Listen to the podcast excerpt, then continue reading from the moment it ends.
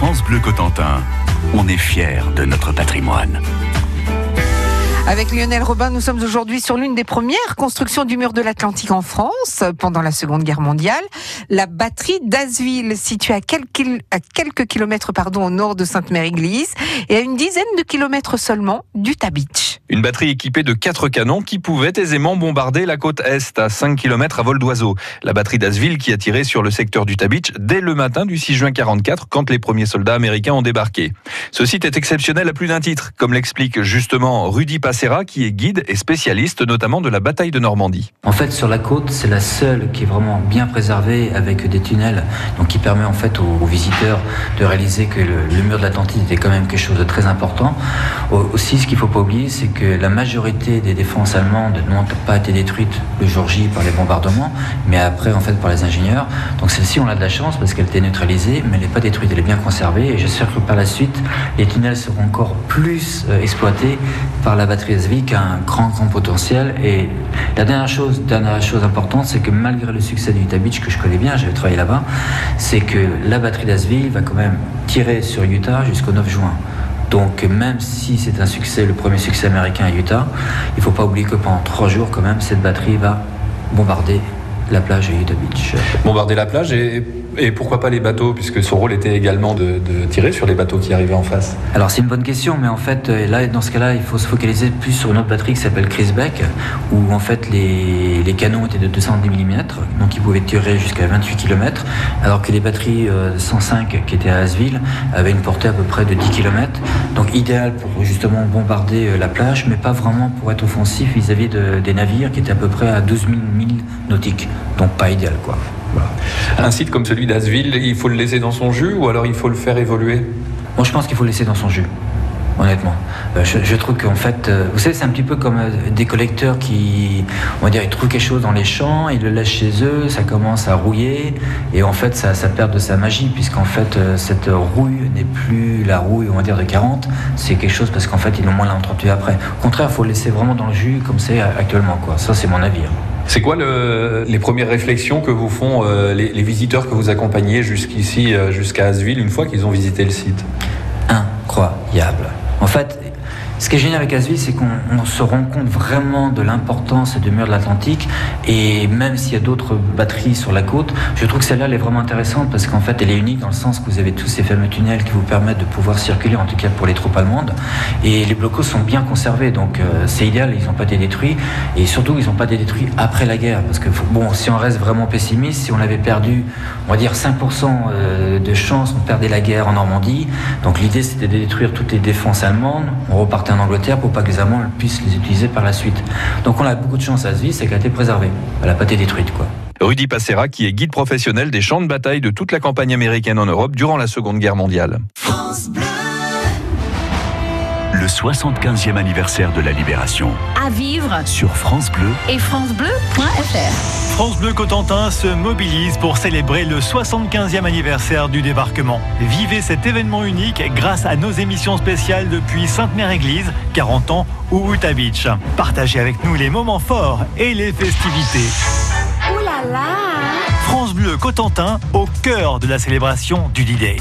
Et nous vous attendons ce soir de 16h à 21h en direct de Sainte-Mère-Église. Venez nous rencontrer. France Bleu. France Bleu Cotentin.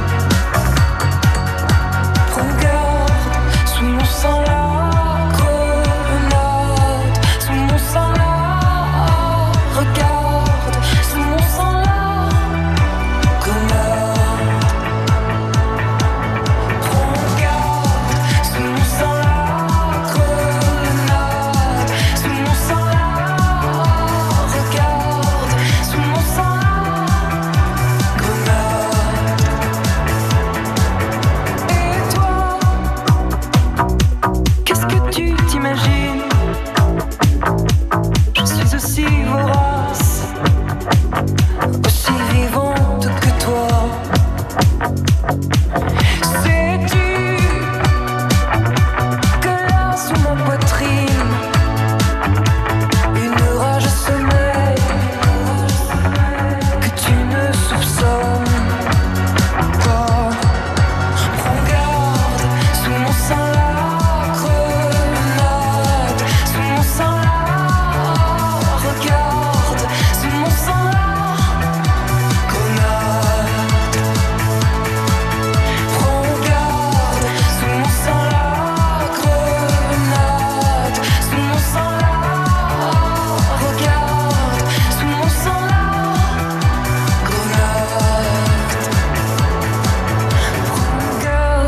Clara Luciani, la grenade sur France Bleu.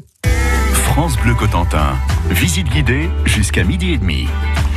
Avec Lionel Robin qui nous fait découvrir aujourd'hui un site historique de la Seconde Guerre mondiale dans la Manche, la batterie d'Asville, l'une des toutes premières constructions en France du mur de l'Atlantique. Lionel qui a rencontré sur place un guide spécialiste des champs de bataille de la campagne américaine en Europe durant la guerre. Il s'appelle Rudy Passera qui connaît sur le bout des doigts l'histoire du débarquement. Et puis à Asville, il y a des, des anecdotes, des histoires à raconter, comme ce fameux obus qui a été un, un formidable tir au but, en fait, euh, dans l'une des casemates et qui, qui a percuté la casemate euh, sans exploser, qui l'a traversée carrément.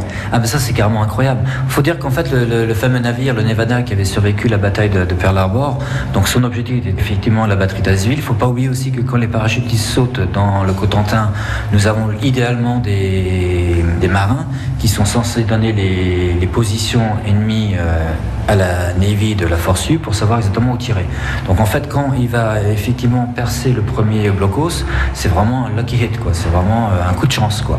C'est une des motivations pourquoi les Allemands vont finalement donc euh, se rendre ici. Mais il faut pas oublier une chose qui est intéressante, qui peut-être vous intéressera également, c'est que la fameuse, le- ce qu'on appelle le poste de commande de Lasville n'est pas ici physiquement. Donc il est à côté du poste de commande de Crisbeck. Et pendant des années, les gens se posaient la question, mais comment l'officier de Crisbeck avait pu dire à Asville, donc les, les mortiers ici, de tirer sur Crisbeck et donc, on l'a découvert récemment qu'en fait, le poste de commandement était à côté de Crisbeck. Mais ce qui est un peu intéressant aujourd'hui, on va dire, on tourne la page, hein, c'est quand même 75 ans, c'est que la personne qui a racheté ce champ, et il l'a pas acheté par hasard, c'est un Allemand. Donc maintenant, la- le poste de commandement qui, est- qui existe, hein, donc en fait, c'est revenu un petit peu à l'origine, si je puis dire. Et parce que, le- en fait, les canons de- d'Asville ont tiré sur Crisbeck. Pour quelle raison? Alors la raison, en fait, c'est parce que vous avez, euh, comme vous le savez, les parachutistes sont sautés partout, n'importe où. Donc vous avez le, le 22e régiment qui fait partie de la 4e euh, et des soldats à la fois de la 89e et 101e qui attaquent Crisbeck puisqu'elle n'a pas été détruite en fait par les bombardements le jour J, par les bombardiers B-26, etc. Donc euh, bah, c'est crucial, quoi, parce qu'en plus ces canons pouvaient tirer 28 km.